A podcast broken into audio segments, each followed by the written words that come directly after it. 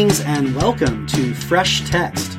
I'm your host, John Drury. I teach systematic theology for Wesley Seminary at Indiana Wesleyan University. Fresh Text is a weekly podcast where a couple scholars, professors, pastors dig into a scripture passage relevant to the season of the year that we are in and swap some ideas of what we're seeing in the passage, uh, dig into it a little bit and begin to float some sermon starters that we think might be helpful to those who are listening in. We hope that uh, you will enjoy this uh, if you're a pastor preparing sermons or Sunday school teacher or Bible study leader for teens, uh, but really just anyone who's just listening in and wants to learn a little bit more about Jesus, about his word, and about the scriptures. We hope it'll be of some edification and enjoyment for you. My uh, special guest this week is Luigi Peñaranda. Luigi is a, a longtime friend of mine and coworker. He teaches uh, leadership as well as New Testament. He teaches Greek and Hebrew. He teaches everything. He's a polymath. He's amazing. Uh, he um, teaches here at the seminary with me and has been here a long time. And I've been dying to have him on and finally got one booked. So I hope he'll be a uh, regular guest because he is just one of my favorite people to um, study the Bible with. He's just a, just amazing. I hope you can enjoy him as much as I do, and I'm I'm sure you will. So uh, here we go.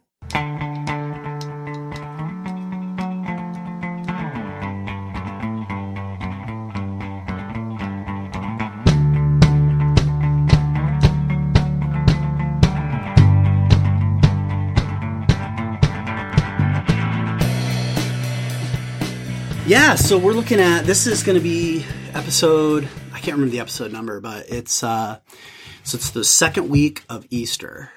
Okay, so first week of Easter for year C is from Luke, but then the reading on the second week was um, set for Gospel of John.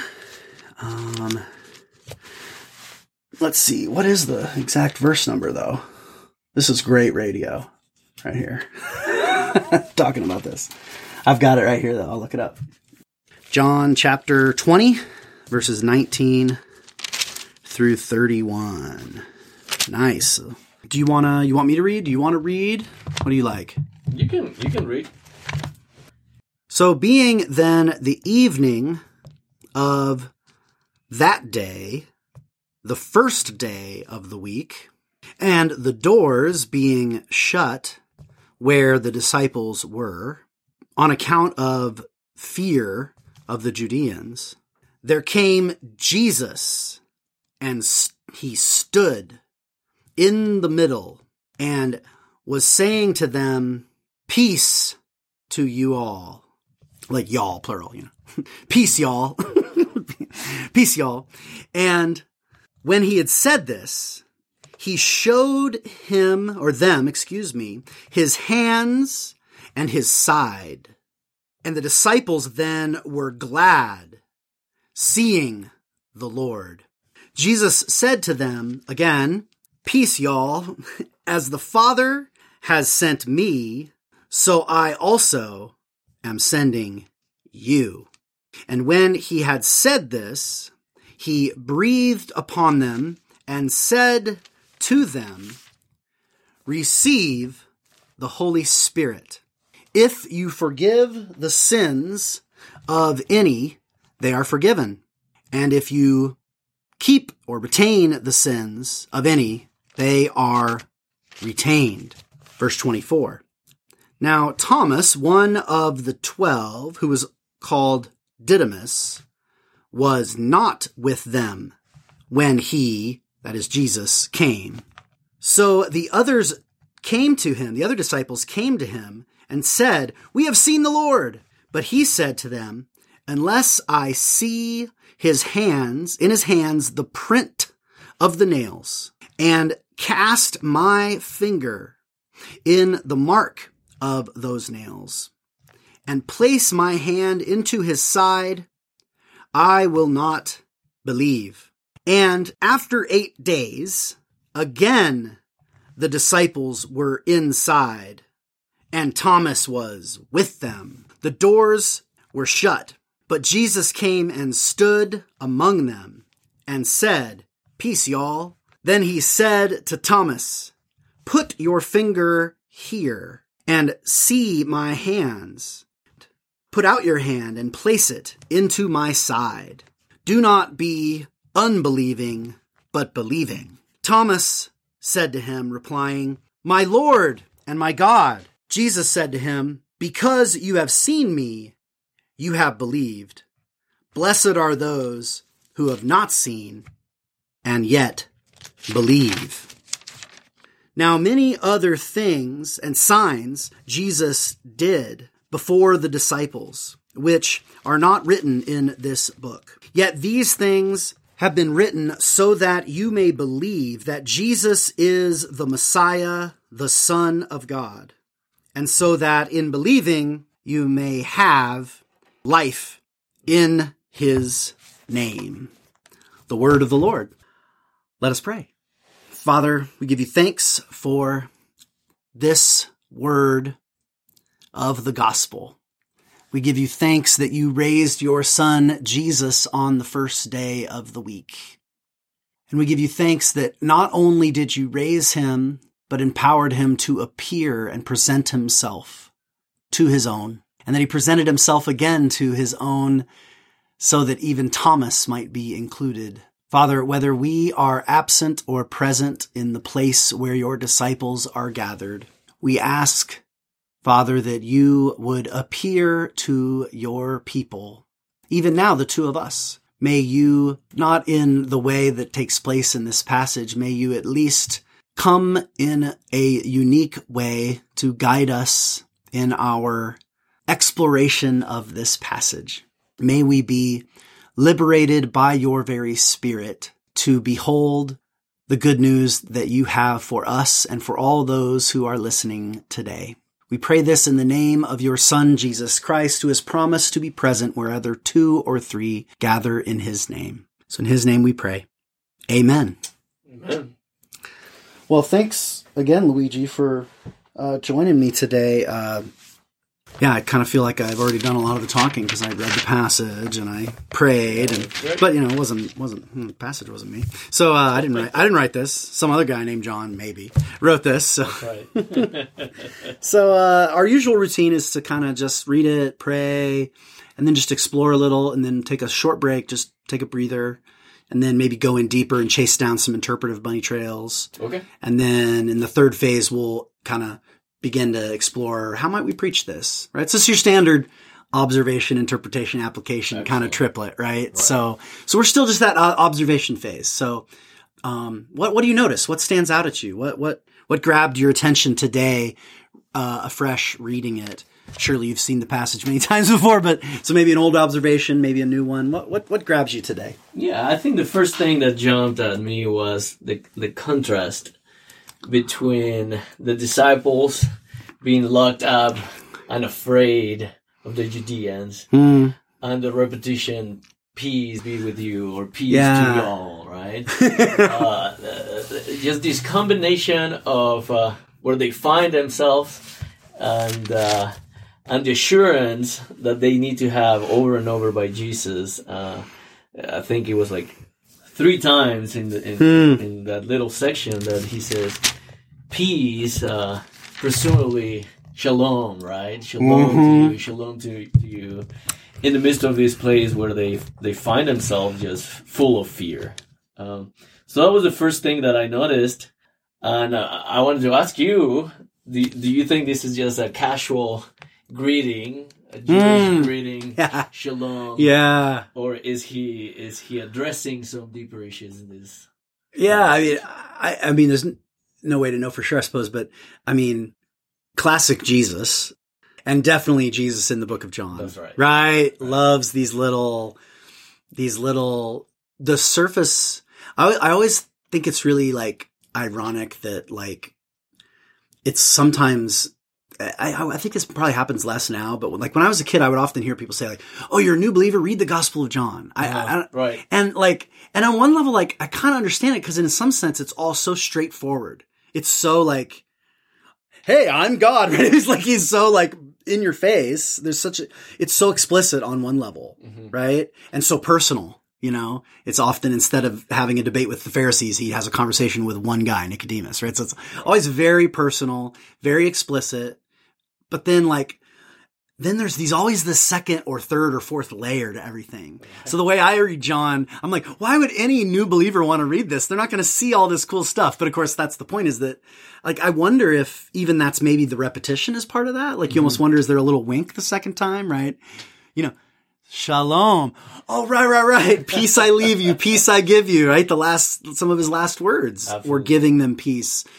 I, I don't think it's an either or. I think it is. This is literally how you say hello in the Middle East, uh-huh. right? Salam in Arabic, shalom in Hebrew or Aramaic. And so it's very like, you know, salam, you know, like just, ex- it's, so it's almost like the most nonchalant like appearance you could possibly have, you know. Hello. what was the, you were telling me something. It was a, it was a Spanish word that has some Arabic in it.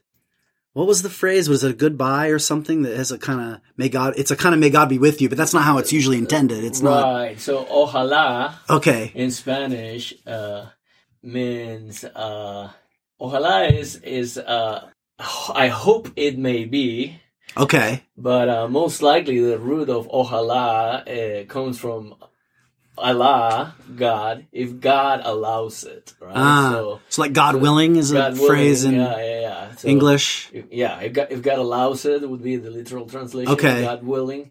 Is it used pretty like hopefully like it probably will happen? It's not yeah, a. ojalá. okay. Like I hope this happens. Uh, uh, and it is. Yeah, it is very much like the. English When would you say it in an everyday conversation? Actually, it would be used uh, uh, pretty much in every conversation that you have a, a, time in which you wish something would happen. You would say, you Got it. Is ojalá. So it's meant affirmatory, kind of, right? Okay. So Yeah. maybe used a little because Lord willing in English is often kind of more like a, a, little bit of a pious, you know, I, mostly only religious folk tend to say it. But it sounds like this is a No, Just part of the language, right? And, and of course, it's a compound word that you just use. You're not really even thinking about God, and most Spanish speakers would not even use it with that connotation. It is only when you look at the the deep Gotcha. etymology that you begin to see well the combination of cultures and uh, uh, overlapping of geography created this word that has a meaning, yeah. deeper meaning in a culture, perhaps. Uh, That seems to have some overlap here, don't you Yeah. think? right? Like shalom. very casual Yeah. in the way you said in a general setting. That's why I thought of it because we had that. Con- you mentioned that one time, Yeah. and uh, it's not necessarily consciously theological or religious term, but it has that underneath it, and that could be drawn out. Um, I mean, you can almost see if this story was being that would actually be a really good dynamic equivalence. Not that, but maybe maybe if there was a hello in a in a language that had.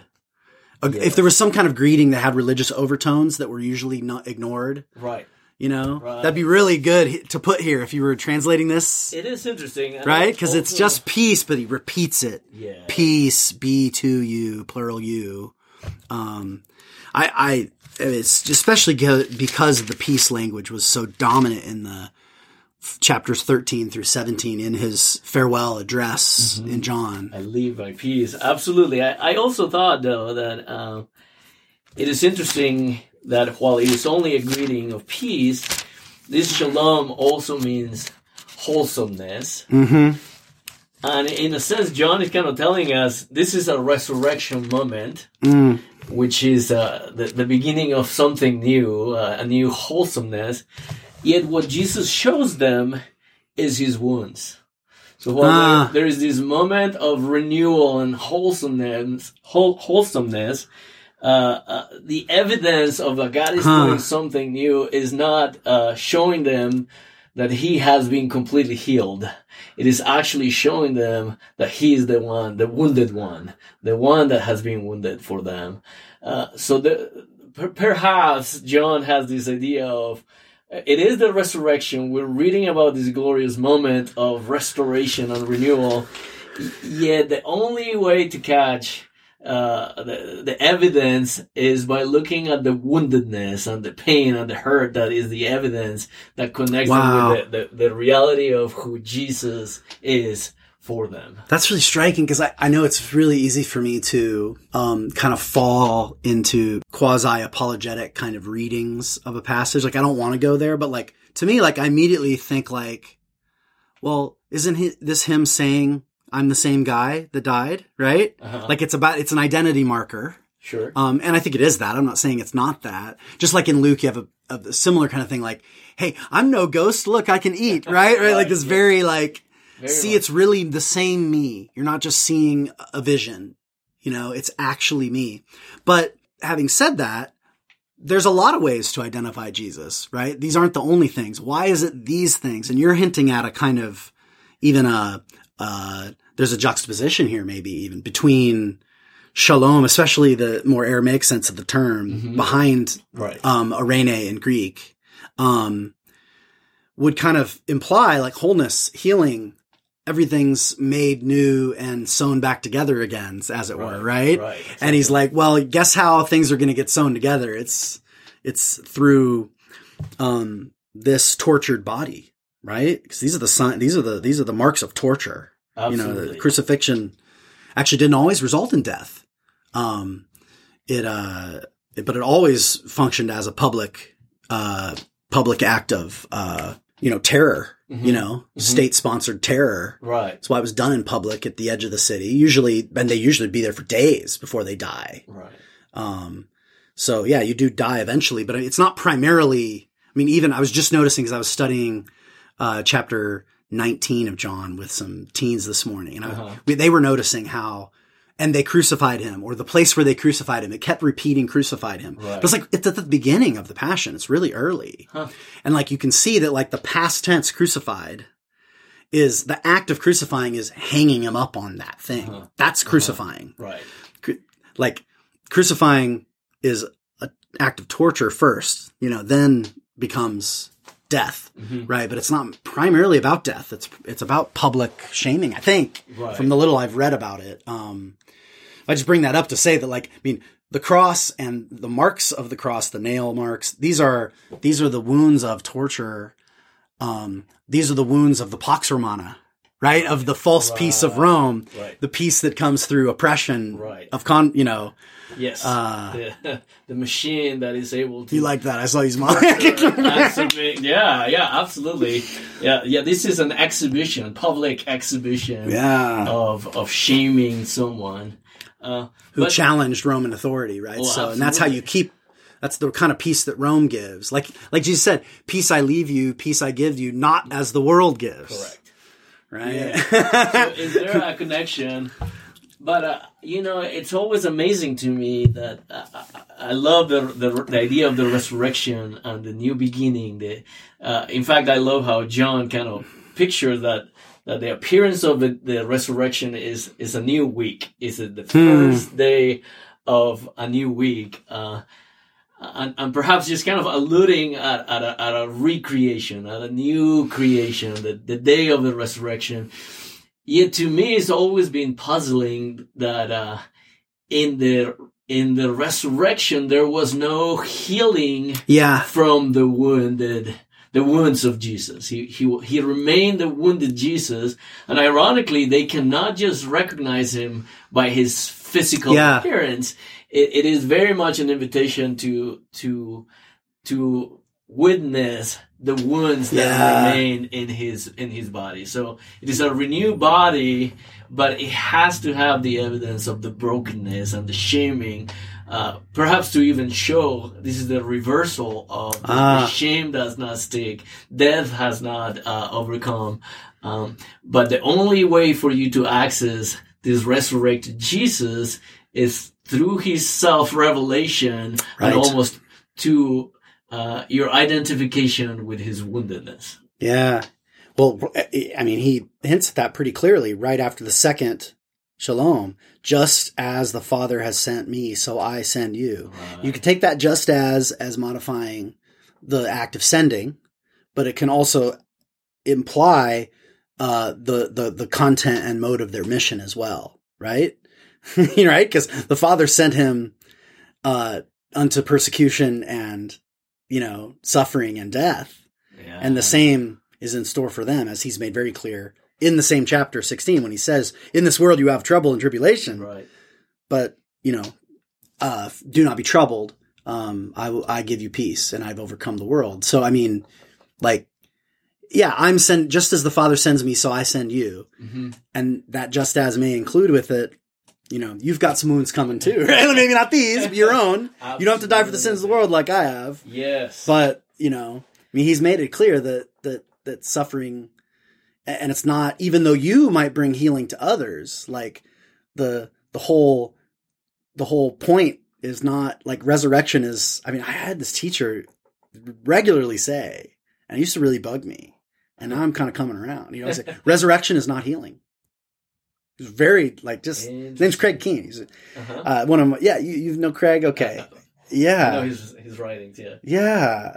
And and it was really used to stick in me weird. Like, isn't that like the Uber healing? And on one level, yeah, Uh-huh. in the sense that all the healing ministry that Christ does are signs of his resurrection and resurrection power. But it's precisely because the woundedness Uh-huh. continues Yeah. as precisely um, integral and central to his identity Right. as the one who suffered and not just suffered, but suffered unjustly at the hands of the oppressor. That's right.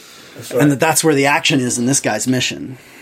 Yeah, and I I think that it, that is interesting because sometimes we view cross and resurrection only as a, as a means of salvation, so just forgiveness for my sins, uh, but but we don't see it as a path of discipleship. Ah, yeah, yeah, Um, yeah. And uh, in that sense, what you're saying, even if you keep reading uh, all the way to chapter 21, he's really showing them his scars, his wounds, but by imparting his Holy Spirit, inviting them to, to a pathway of discipleship that is gonna be, yes, there will be a shalom and there'll be a restoration, but it's also a, a painful pathway. It's, it's, it's gonna be, it's gonna require them to understand cross and resurrection, not just for their personal salvation, but as a means of discipleship, a way of living. Well, that's really huge. I, this is, I'm loving this conversation. I, it suddenly occurred to me that we've been camping out on the first appearance as we should. Uh-huh. Um, we haven't even gotten into Thomas and it's okay because like we kind of moved, we did some observing and interpreting. So let's take a, just a short break. And when we come back, let's kind of shift our gears to the sort of second half of the passage, although we can keep doubling back because they're parallel, obviously.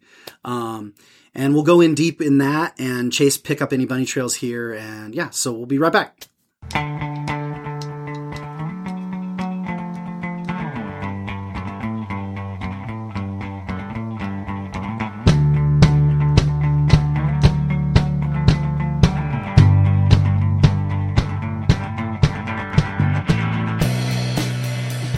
And we're back. Uh, someone joked, uh, was joking with Aaron, like, so like during the break, do you guys like go and look a bunch of stuff up and your commentaries? I'm like, no, no, no. We try to go, try to keep this as fresh as possible. But, um, although obviously we're riffing off, uh, decades of commentary usage. We're not, right.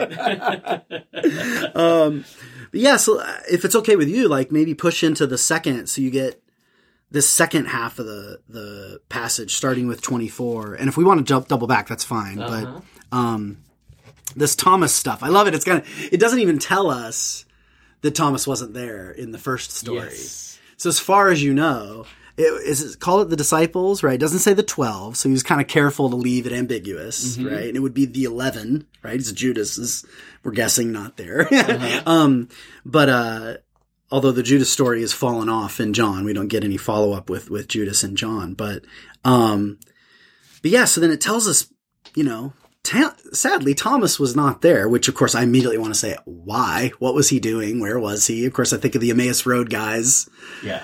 right? Like was apparent, you know, some people were leaving. Was he heading home? Uh, was he just not gathering with them? Was he more scared? Was he less scared? I don't know. Right. It's wild. Yeah, we don't know much about Thomas, and unfortunately, he has this bad reputation Yeah. for being the one doubting.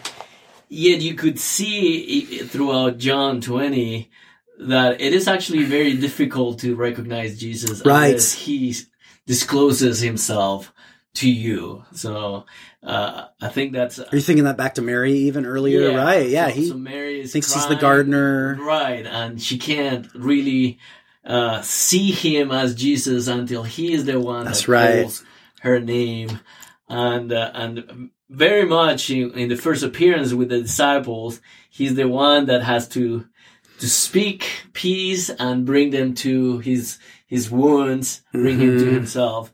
Um, so I'm not really sure this is just a, a problem in the faith of Thomas, uh, something that John is just kind of showing us that that uh, uh, you could be so close to Jesus and even the resurrected Jesus, Mhm. but he takes the initiative to reveal himself to you.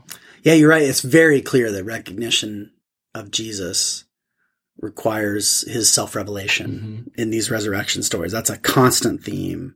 And yeah, and that that would fit a larger Johannine theme of um, faith as a kind of seeing, right?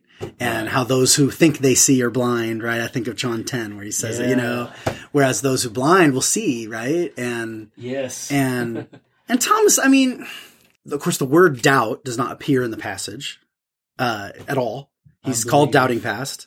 Yeah, unbelief is not Uh-huh. doubt. It's different. Doubt is not non-faith. It's it's uh, it's doubling. It's moving back and forth between unfaith and faith. Right? It's a different issue. It's not really Thomas's issue. If, if Thomas has an issue, it's making a demand. It's ma- it's setting. It's saying I have to see to believe Mhm. which is which is actually you could in hindsight I this doesn't get thomas off the hook completely Uh-huh. but in hindsight it's his right i hate to call it that but i'm just going to go with it it's his right as an apostle to see the whole point is the apostles were the eyewitnesses Uh-huh. right? Right. like in in in in acts right those who have been with us from the beginning and who are witnesses to the resurrection those were the two qualifications when they were picking Matthias, right? Right, When they were casting lots. Right. Justus and Matthias both met those basic qualifications. In other words, they have to be like a Galilean. They have to have been around from the beginning. Right. They can't just have been like a a late fan. they have to have been here from the beginning, plus witness the resurrection. So Judas gets the first, but Judas is the second, right? Uh, uh, but Paul, you know, later Paul the apostle Uh-huh. of Tarsus Yes. is is a witness of resurrection, but wasn't there from the beginning. That's, right. part of why he's an oddball. Yes. Um, one untimely born. Anyway, I bring all that up to say that in a way, like Thomas, you know, it, it, it's his apostolic, you know, uh, authority rests on Christ graciously granting him yeah. the gift of self revelation and recognition, even though he missed, you know, the the night it was supposed to happen. Right, Right? Absolutely. Absolutely. Yeah. I wonder too if, uh, again, thinking of the larger themes of John, Mm-hmm. as you pointed out, if he's trying to make the point, like very early in the first chapter, he says that he came to his own, Mm. but his own did not Ooh, recognize Oh. him or accept him. Uh, but his own received him not. yeah, but but those who did Receive receive him. him, he gave them the authority to become children, and and in many ways throughout this chapter, you just kind of see that these are his own, Uh huh. but his own can really see him for who he is now. Yet in his self revelation, they will be able to recognize he is God and Lord, uh, uh, Thomas says.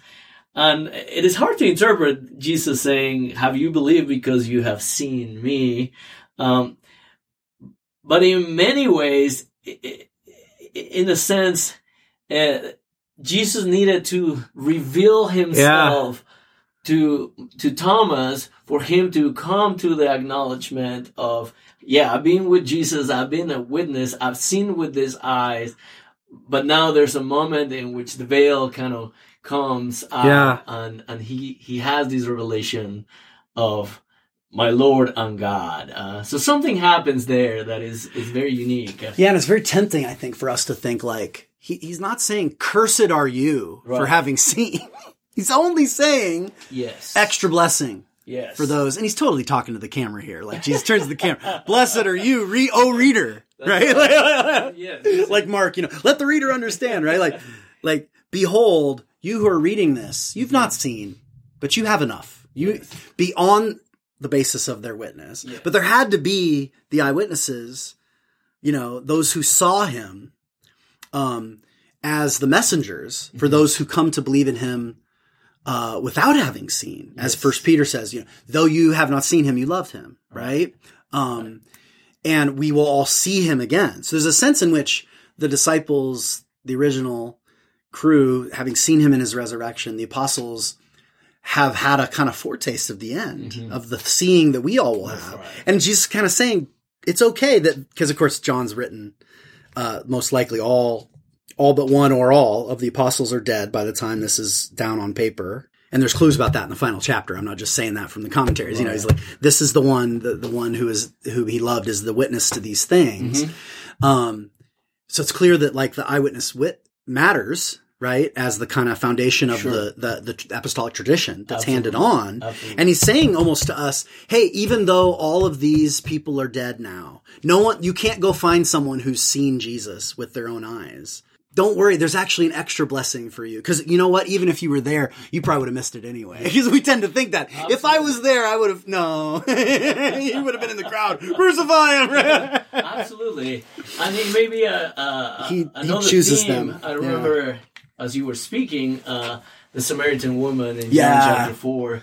Uh, that, that she has some hints of I know the Messiah is coming, and and, and in that conversation, Jesus kind of has to say, "Well, you, you're talking to him, you're speaking to him," and it is this move from not seeing to seeing. Yeah. and later on, perhaps in chapter nine, when he heals a blind person uh, who ends up seeing who Right. he is, versus Pharisees who uh, can see physically, but they miss completely what's what's ahead of in, in front of them. Right, and John 12 ends up ch- quoting um, from Isaiah that famous passage. It appears with the parable of the sower in the Synoptics, but at in John it appears at the end of his public ministry is that statement of, you know, though seeing they do not see, hearing they do not understand. Yes. Right, this kind of Uh-huh. this kind of, for lack of a better term, a paradox of, you know, the blind see and the seeing Yes. are blinded, kind of uh, confounded in the face of Christ's self revelation. Um, and even now, the the the cat's out of the bag after resurrection, as it were. Do you know what I mean? Yeah, But now he is, we no longer get to see him. We only have the word of the apostles to go on. You know what I mean? Uh, but that doesn't mean we can't in a different sense. Because in a sense, I, I mean, I, I, I don't know. Maybe you won't agree with this, but like, I keep thinking that there's a sense in which for John, that faith is a kind of seeing. You know what I mean? Faith is a form of sight right. you know and i think for someone like paul faith and sight are contrast terms mostly Uh-huh. right now we have faith later we'll see Right. Right? um, which fits the fits his own experience Uh-huh. as one who was a persecutor and then saw a vision and that's what changed everything Yeah. but then he didn't keep seeing it. It's not like he was seeing Jesus every day appearing to him, right? He he saw, but then and was speaking to Gentiles who didn't have the kind of more uh, local connection that Palestinian Jews would have had to the story of Jesus. They've never seen these places that they're hearing stories of. So it's all about faith, you know? Yes. And, but sight, someday we'll have sight. Faith will turn to sight for a guy like Paul. Whereas like with John, you almost get the vibe again, since he was with them all from the beginning and probably might have even been family friends. Who knows? There seems to be real intimate connection. Like everybody saw Jesus. Seeing means nothing. Right? Like- like- what really matters is believing, mm-hmm. right? And yeah, seeing can help you believe, but it's ultimately like maybe maybe you won't like this way of putting it, but it's almost like it's a crutch to have to need that. It's not that it's wrong. He'll offer it, Yes. right? Just like his signs. You know, believe in me, but if you, if you can't believe in me, then believe in the signs. Almost he says that in chapter 13 as if it's like I'd like you to just believe in me without the signs. but here's some signs if you need them. Like Yes. he offers it just as with Thomas like it's almost like Thomas had the opportunity. Again, I don't want to poo poo on Thomas. Again, I don't think he's this super doubting. He's simply asking for what they asked for. Exactly. They got to see it. I want to see it, right? Yes. But he did have his opportunity here hmm to believe based on their witness. In other words, he's being presented with the opportunity that we as reader, now I'm getting playful, but he's a stand in for the reader. Yes. It, exactly. It almost seems. And don't wait till he shows himself again because it'll be too late. Right? Yet it almost Yeah. it, it almost shows too uh, this uniqueness about Jesus wanting to show himself to Thomas. Yeah. So it, it makes Thomas special in many ways. That's true. Uh, because, uh, yes, he missed that first encounter, but just like you were saying, even his the, the appearances of Jesus after the resurrection do not give you this permanent Mhm. affirmation, uh, but just these glimpses of his presence and right. his uh, physicality. He's not a ghost. He's Mhm. he's resurrected in human body. Physical, but not permanently present physically. I mean, it doesn't narrate in 23 his his withdrawal, but it's implied Implied, right? because when they come to him, and it's a whole week before they see him again. Absolutely. It's a long wait. And, but I do think He's makes- experienced what we, uh, for a lot of Christians, we just live between right. his first and second. Yes. Oh, I just thought of that. I'm really proud of that. but it's like we're living in that week, the Thomas week. Yeah. You know, it's between, you know, it's these 2,000 years are that week for Thomas, which makes it fitting that he was such a great apostle that took the gospel all the way to India, Mhm. you know, um, went further than any other apostle. Even if Paul made it to Spain, that's, that's still nothing compared to India. that's, that's, that's close compared to India. So let me ask you a question. Yeah. And here is a kind of seeing some, uh, uh, perhaps not a problem in the text, but uh, but a contrast in in the first week, in the first appearance. Uh, there's something really important in that passage in which Jesus uh, breathed the Oh, Spirit yeah, yeah, on, yeah. on the, the disciples that were there. And uh, if you will, now Thomas missed that also. So you're saying uh, Thomas Christians in South India aren't filled with the Holy Spirit? not- No, I'm just kidding. I'm just kidding. but it, it seems it seems really interesting that uh, Yeah. in the sense that that that Johannine moment of receiving the Spirit Mhm. happened in the first appearance, and uh, and in a sense, Thomas is is also saying, "I want to see him. I, I will believe." But to what extent the second appearance is also Oh, it yeah. also implies the, the necessity of uh, it is Jesus, the resurrected Jesus, who is sending them out in the power of the Spirit, and uh, so perhaps he, he believes all of this, and he has this encounter with Jesus, but perhaps he should not be disconnected from the fact that they are the ones uh, who need the new breath uh, of Right. Jesus to carry on. Yeah, I, I, I think I have some thoughts on that question because I think it is a service level contradiction Mhm. that you have Thomas not experiencing these crucial, this crucial threefold event Mhm. of of commissioning, just as I'm sent. So you, so I send you, uh, the blowing of the Spirit and saying receive, Uh-huh. and then the um, the authorizing for forgiveness, right? The, the power of the keys, as it's referred to in uh, in Matthew chapter seventeen. It's only given to Peter there, That's right. right? The Mhm. but here you classic John. Well, Peter's great, but we all we all's got the power of the keys too. It's like I don't know. I take it that way. um, John, uh, you know, never never directly demotes Peter as the titular you know leader of the disciples, but uh, tries to find subtle ways to kind of complicate his right. his uh, primacy, right? um, throughout, especially in the resurrection passages Oh, here, yeah, twenty twenty one. There's a lot of little subtle things, but um, so but that that the, so power of the key. So the so you could call it the commissioning. This is the Johannine Great Commission. Uh-huh. It appears on Resurrection Day, right. not a while later up in Galilee as it does in Matthew, right? Not uh, at his ascension as it does in Luke and Acts, That's right? right. So very interesting, right? Uh-huh. Although there's some commission language in the Easter Day passage in Luke 24, so there's not a total contradiction there, but um, but uh, yeah. So you have this the, this crucial sort of triple, you know, little triplet of of commissioning, outpouring of the Spirit, and author authority, power of the keys. I'm just going to call it for shortness, uh, brevity. Um, not one of my strong suits. uh, and no, none of those three, right?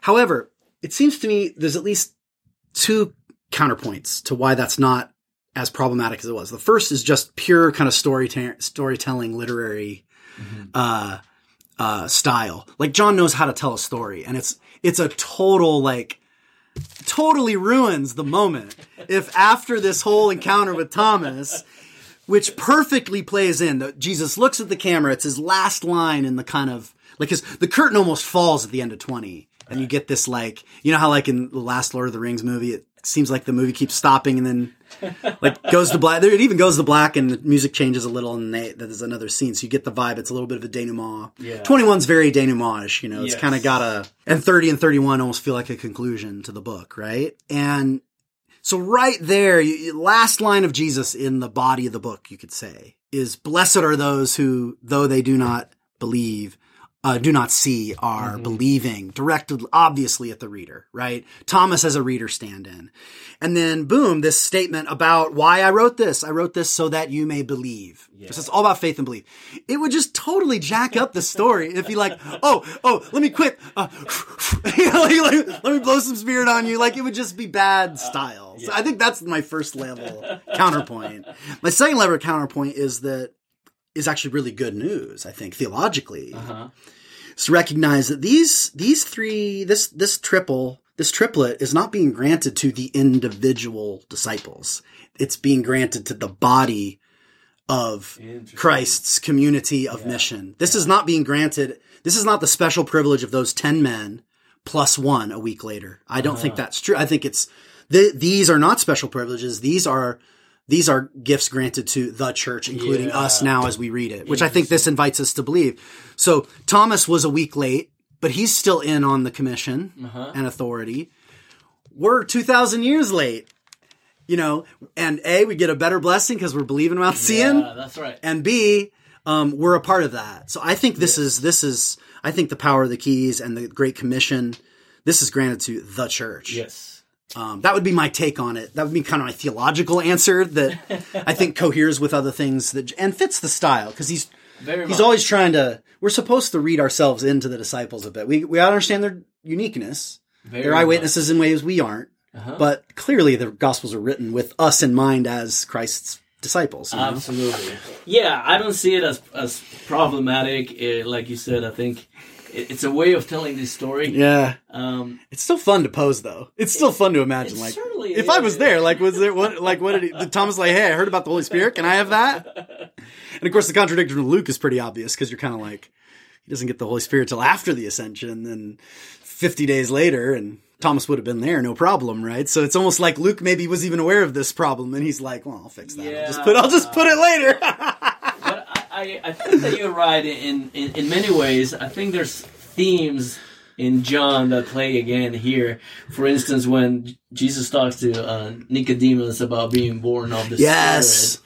Yeah. uh, that, that, that you don't necessarily see the wind blowing, but you know that is coming. And to what extent, like all these experiences of they're unable to see, but but really in the appearance of the resurrected Jesus and the giving of the wind, they are experiencing this new moment where they see the kingdom, they see the King.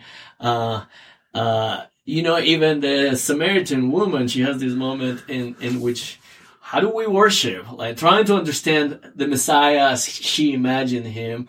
Uh, you guys say in Jerusalem, and we say here uh, in Mount Ebal, and uh, Jesus says, "No, no, no, no. God is spirit. The way you will worship Ah. is in spirit and in truth, and and it will not be so much." the way you imagine it to be, but but you will have to worship and see him in a different way. So I wonder to, if in a in a sense uh, we're seeing this kind of like you said, the spirit is falling, and is this is not exclusive for uh, yeah. for the twelve as much as anyone that can catch the wind of the spirit will discover that God is moving in, in a different way. Yeah. and John has kind of told us that. Um, and also, it reminded Even if you haven't seen it. it Yeah. reminded me too, and I don't know if this comes into into place or not, of a story in the Old Testament uh, when God tells Moses, "Bring to me seventy two elders, and I will pour my spirit Yeah. on them."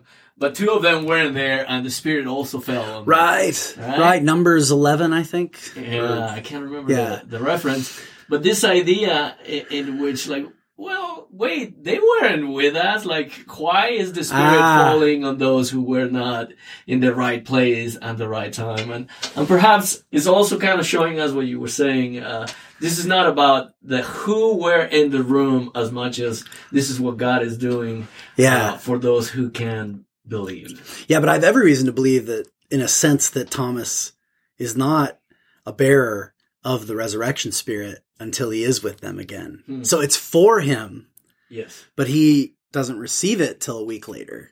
Although I don't know if Christ needs to blow it on him. It's, I wonder if just being, I mean, notice the biggest difference between verse 24 and verse, uh, 26, right? In 24, it's, and Thomas was not with them.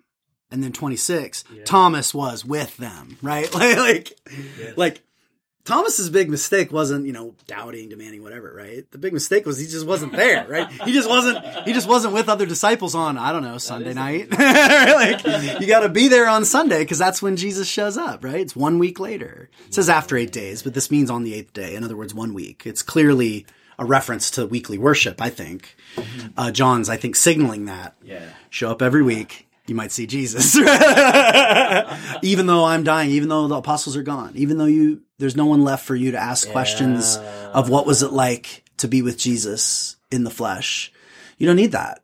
This is what Paul's getting at when he talks about body of Christ. That's not John's language, but it's, it's making a similar point of be with the disciples, um, gather weekly Yes. right? On the first day of the week. Right? This is this is a it's it's a narrative argument. It's not a it's not an instruction but i feel like this passage is the strongest argument for meeting weekly and for meeting specifically on the first day of the week not just any day of the week.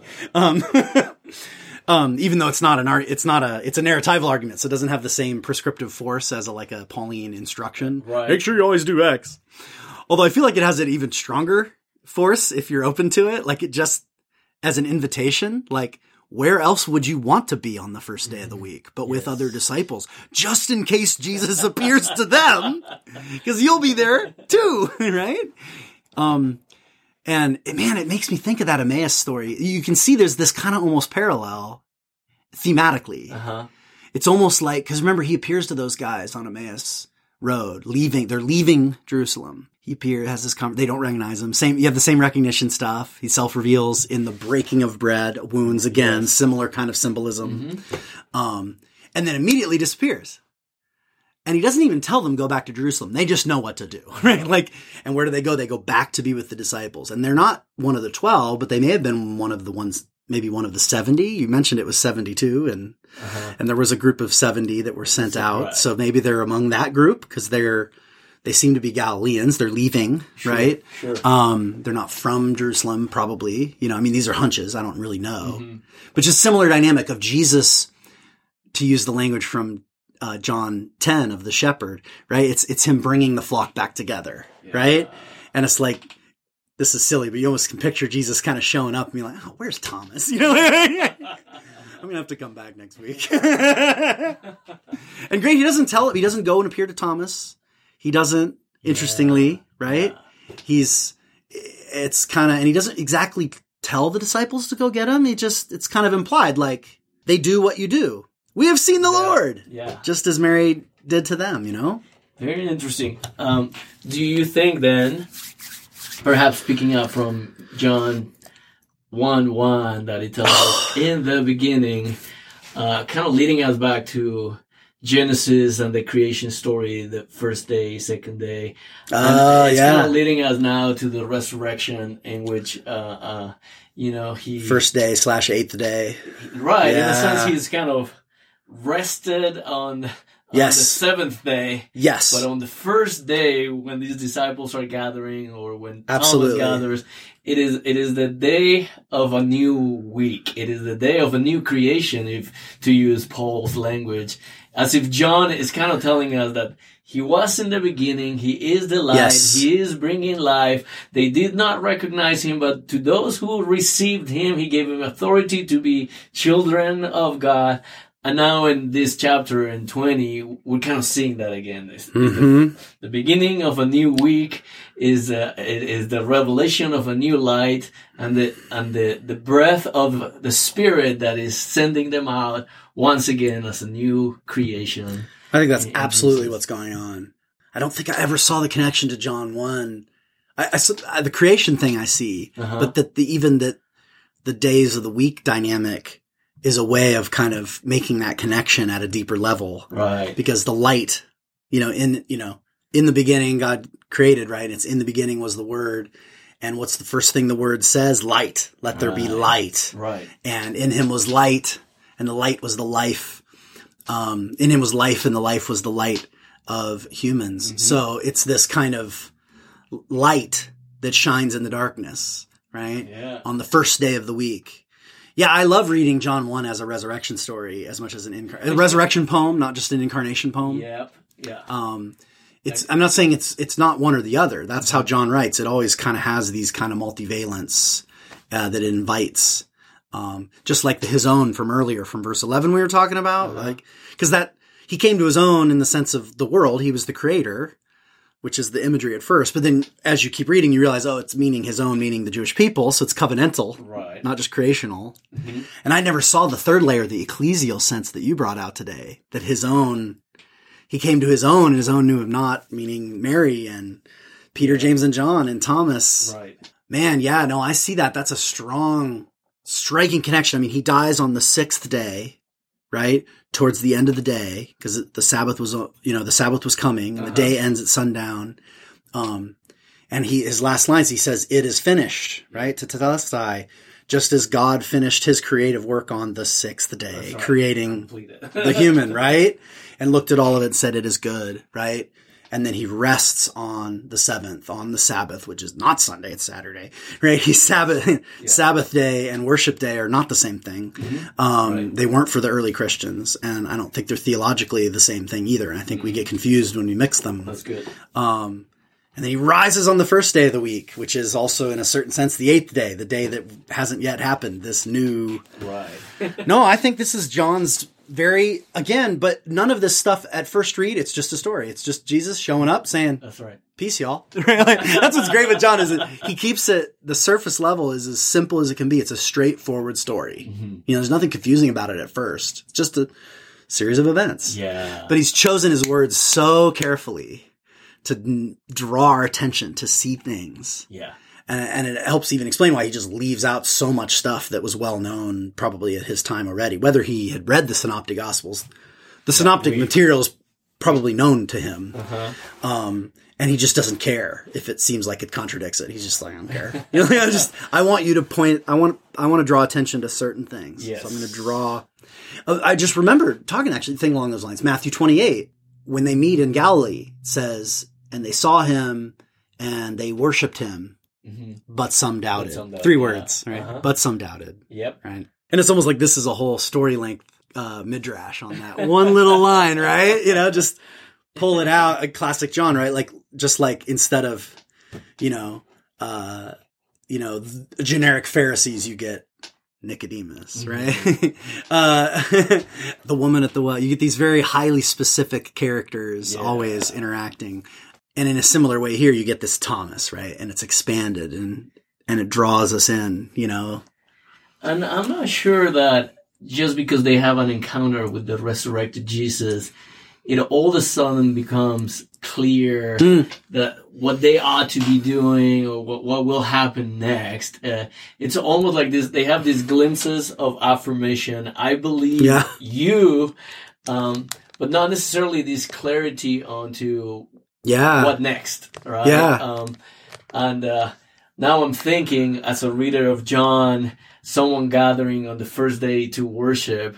Uh, uh, you're going to these moments where you, where in community, you you come to have an encounter with Jesus, uh, which often means he gives you assurances that he is who he says he is, and that he is alive and has conquered yet you still need to continue to live in a reality Right. in which your your belief in him is, is is a sense of trust that I still don't know how things will play out and even in chapter 21 they're still trying to sort out so, so what yeah, they go back to fishing. Right? Right. how do we what do we do uh, but it is in in this continual believing and trusting that that, that it actually kind of makes sense from from first day of the week to another first day of the week. You have these these moments together as a community uh, where you see glimpses of of resurrection.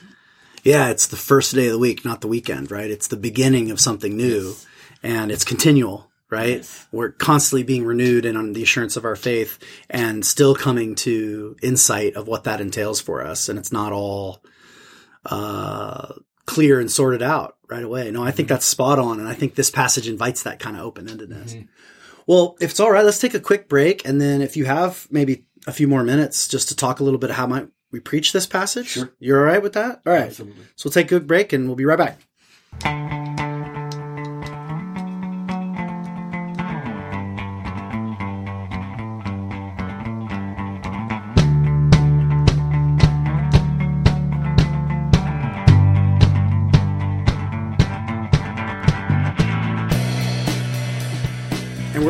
Yeah, so we went about down a bunch of different roads. This was a blast, dude. I had so much fun with you doing this. Like, but like if we wanted to zero in for ourselves, like just thought experiment. You're you're preaching on this this Sunday. You're feeling you know you found out last minute. You got a friend who's sick. You're covering. That's how we think of it because we're you know uh, privileged professors now. We don't have to do the grind of preaching. Any, but a lot of our listeners they're preaching every week and they're I, they appreciate uh, our exegetical insights, but they also appreciate hearing like what's the sermon idea? What's the like a idea? Where would you run with this? I mean, that's hard to do on the spot, but just for fun, like uh, let's write a sermon real quick, just me and you. Yeah, where where would we want to go with all? There was all these different themes. Of course, a good sermon usually is more focused, right? So, like, what's the what's what's the kind of angle? What's the the hook that we might grab to? What draws your energy today? Uh, well, maybe two things. Uh, the, the, first one has to do with the last things we were we were saying. Um, I think every pastor wants to put together a sermon because people come uh, to worship on this first day right. of the week. Um, but sometimes you just kind of fall into the routines and hmm. yes, it may be a resurrection Sunday. And sometimes we create this energy within the church to celebrate these moments. Uh, but to be reminded that it, it, we gather together every Sunday on the first day of the week, um, because every first day of the week is a reminder of a new beginning a new yeah. creation, a new chapter that uh, we actually gather because that is Resurrection Sunday, mm. not hmm. just on Easter, but as we get together as a community, uh, we we are together and allow Him to show Himself to us. So I think I would begin to emphasize in a sermon the importance of being with a worshiping community yeah. that gets these glimpses of resurrection as we get together. Uh, so uh, playing a little with the character of Thomas, who in a sense wasn't present in this first appearance of Jesus after the resurrection, he gets to experience uh, the resurrected Christ yeah. as he is with the community of believers on the first. That's a fun sermon, man. Because it's fun because it's a great way to like it's it's great because it's a great sec because this is for the lectionary. This is the second week of mm-hmm. Easter. It's right. it's and whether you follow the lectionary or not, great week, great time of the year to follow the lectionary. Of course, is Lent and Easter because it's like you're probably going to be preaching Easter sermons anyway. and why not? Why build up all that anticipation for Easter and not drag it out a little? You know, mm-hmm. like you know, milk it a little, right. even if you don't go all the way to Pentecost, at least for a couple weeks, talk about the resurrection. And so fitting that this is a week later to tell this story. Yeah. And to be able to, and the fact is, is, you know, a lot of people come on Easter, it's their first time. Mm-hmm. And I think, I think sometimes pastors can, uh, be negative about that, you know, Christmas and Easter only Christians or whatever, but that's opportunity, right? Sure, like, absolutely. and what a great thing though to say on the next week, right? Not to bring that up on Easter Sunday. Just enjoy the resurrection. With the next week, say, you know, actually, maybe don't just come here mm-hmm. once, you know, uh, uh, once a year. Or if you're here this week and last week was your last week, we're so glad you're here. Keep coming back. Jesus might show up here. yeah. And if he doesn't, even a bigger blessing because blessed are those who without mm. seeing still believe right so there's something you could play around the presence of jesus but also his visual hiddenness mm-hmm. in the time between the times I think it's a fun sermon. I, I'm trying to think like what's the hook like uh, first day of the week. The, I'm trying to find a phrase or a title. Not that you have to have a sermon title, but you know it just kind of helps me get my head around it. But uh, Yeah. I know I know like I know one of the jokes I want to play with if I were to preach this sermon right is my my kids always know this like you can't have a calendar in our house on the wall that does that makes Monday the first day of the week. like Yes. those aren't allowed in my house. Oh yeah, yeah, yeah, yeah. And I think that is interesting. and they'll joke, but it'd be fun to even bring in two calendars. One with like a mar- real lived marked up calendars that you've used or that you get from friends, and just show the kind of difference of perspective. yeah. Not that it, it's not like one is unholy. It's not about No, right and wrong. no, it's right. about perspective. Yes. And there's a different perspective when you think of the uh, think of Sunday not as the end of the weekend, but as the beginning of the week. That's right. And I know it's helped me even as I've started not using the pagan names of the days. Mm-hmm. Uh, I could even, you can make jokes about that. Like, I don't know about this day of the sun and the Yeah. day of the moon. Like, These are, these are pagan days. Yeah. Um, to, uh, um, Spanish does it a little better, right? You know, Sabado and Domingo. These are, Uh, the- the Mars, yeah, yeah. you have some of them, but you have the, Yeah. at least, uh, uh, Sabado is, is Sabbath, right? Uh-huh. Yeah. I mean, so that's nice. so it's a little clearer that the Sabbath is Saturday, not Yeah. Sunday, right? In, in Spanish language. I don't know how practice, but, um, But the, the rest of the days would be. yeah, first day, second day, third day, um, Yeah, and if I just say something, highlighting that, you know? it, it is interesting uh, that throughout the book of John too, J- Jesus has a different time. Ah. he's looking at the hour has not yet come. The hour has come. He's kind of showing uh, that he's operating under a different calendar, if you will. And I would try to bring that to a sermon in saying that, uh, just like we said, first day of the week is is clearly a mark of a new beginning, a new creation. Uh, and he who was in the beginning is now recreating and and we get to experience that from the very first day of the new creation. Yeah. And side note, if anyone's listening in on this and like, hey man, we do Saturday night service or we do Sunday night Yeah. service, don't worry. Jews start the day at sundown. So Saturday night counts as first day of the week. And there's evidence from, from the book of Acts, uh, chapter 20, uh, 20, 21. I can't remember the Troas story. Um, and um, from First Corinthians, there's some evidence that they met in the evening because Sunday would have been a work day at that time. So Saturday night, Sunday morning, Sunday night, it's the time of day is not as important. No. Actually, I think it's the the notion of a fixed time when we gather and it being the beginning of the week. I think that imagery matters, and highlighting that can be really powerful and, and really practical. Actually, like to just really say, like, there's a reason we do this. It's not just a tradition. Yeah. It really is um, a way of following in the footsteps um, of Christ and encountering Him and His wounds. You know. Yeah. I, I also think that for a sermon, uh, it would be really important to show the contrast how in John, Jesus appears and, and breathes uh, the Spirit on the disciples. And, and, and this moment, perhaps even connecting it with what we're talking about. That's right. New creation, the, the, the Genesis chapter 2, the, the breath of God is the beginning of the, the living creature.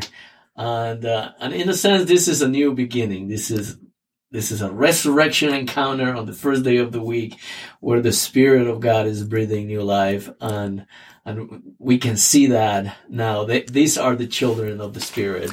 Uh, Yeah, in many ways, you have these like kind of three points to the sermon in a way in verses 21 through 23, right? You can kind of have like in terms of the details of what what is it that happens to us mm-hmm. every Sunday when we gather? Mm-hmm. Because this is kind of the first half of the sermon is gathering. And then what is it when Christ appears? What does he do? yeah. Well, he sends us out, right? He mm-hmm. gives us his spirit afresh, right? And, um, and forgives our sins and gives us the power to forgive. Yeah. Right? So you could kind of, or you could switch around and make it peace, sending, and spirit, because the sending kind of goes with the forgiving. That's kind of what they do.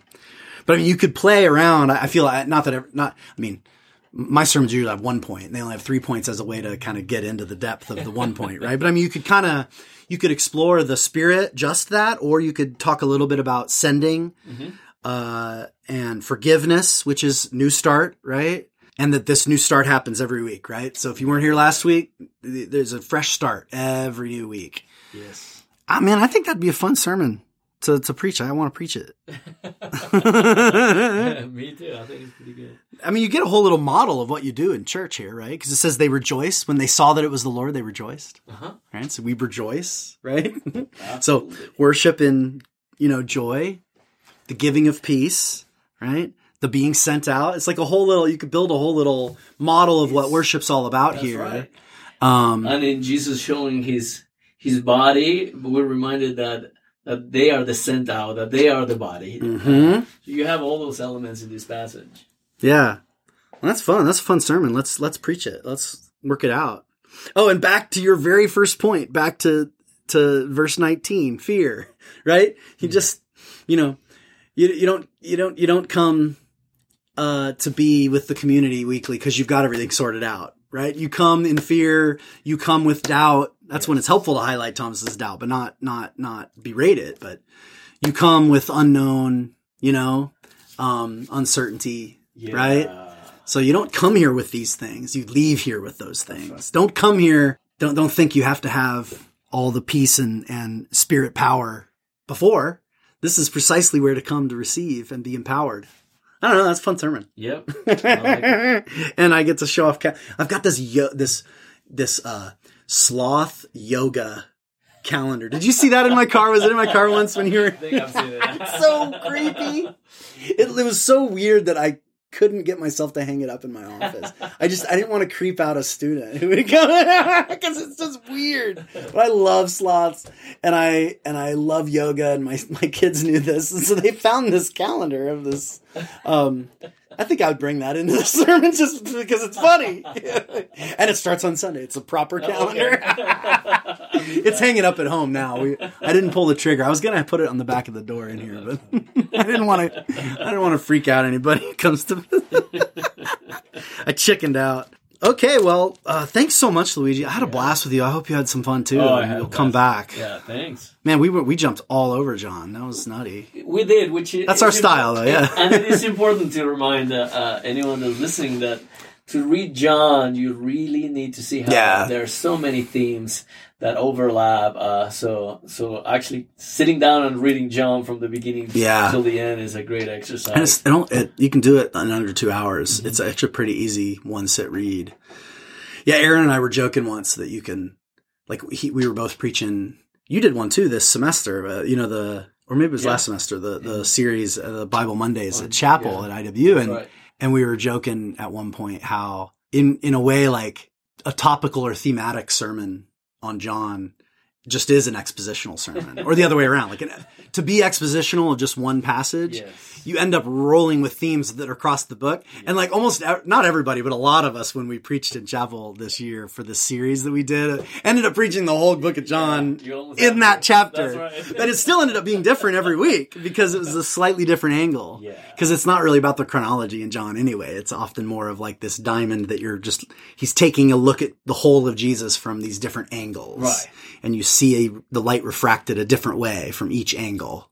Yes, you know. and he has handpicked Yes. Signs. that he can put in front of you so that precisely you could have this kind of encounter that, that you would believe. You're right. That's why I wrote this stuff. Like he says, yeah, yeah, yeah, I know there's a whole bunch of other signs. Right. And they're in those other books that you've read. But I selected these. You're right. Just these. And really, you don't even need, you don't need all of them. You Oh, don't yeah, even need right, one. In the, right. really, in the end, Yes. Jesus reveals himself. Yes. But our job is to offer something, Mm-hmm. to, sh- to tell some kind of story, to put a few words together, to offer to another that th- refracted through that, the light of the world would be refracted through that. And that's all we can do. Um, and some of us want to tell a bunch. Some of us are just going to tell seven, you know, others we might just have one thing. All we can tell is our own story. And that's all we've got to offer. And that's enough Yes. because it's the one and the same light being refracted through all of them. Whew, That's a whole other sermon. Maybe I'll preach that one too. Well, thanks so much, uh, Luigi, and thanks to all of our listeners out there. And uh, just want to say thanks for um, listening in and and being a part of uh, this new experiment with Fresh Text. It's been been a joy and a delight. Um, big thanks to Eric Fisher for Um, his production work, he always makes it sound a lot more professional than anything. Uh, it's still surely not. I, I make it unprofessional, but he makes it even better than it would be if it was just raw. So thank you so much, Eric. Thanks, uh, Tom, for donating um, the music uh, for transitions. And uh, yeah, you got anything to plug? Anything you want to uh, mention that's coming out? This this will be dropping in late April. So anything coming up in May? Are you speaking anywhere? Or? Just uh, as a reminder that Aaron Perry and I are uh, lead co-leading the DMIN in transformational leadership, and we are uh, taking applicants, and it's just going to be a, a, wonderful experience going through a DMIN program. Yeah, Doctor of Ministry and Leadership. Um, it'll start this summer, fall, and yeah, our first. Uh, we'll have. Uh, I'm in the second year with the spiritual formation one, and we'll be here together in the fall with Ruth That's Haley right. Barton speaking on community and leadership, discernment, stuff like that. So yeah. I'm really excited about it. So yeah. So yeah, there's still slots left. So apply. Uh, maybe there'll be a slot for you. So thanks so much, Luigi. And uh, yeah, thanks to all the listeners and have a good preach and a great week. Bye.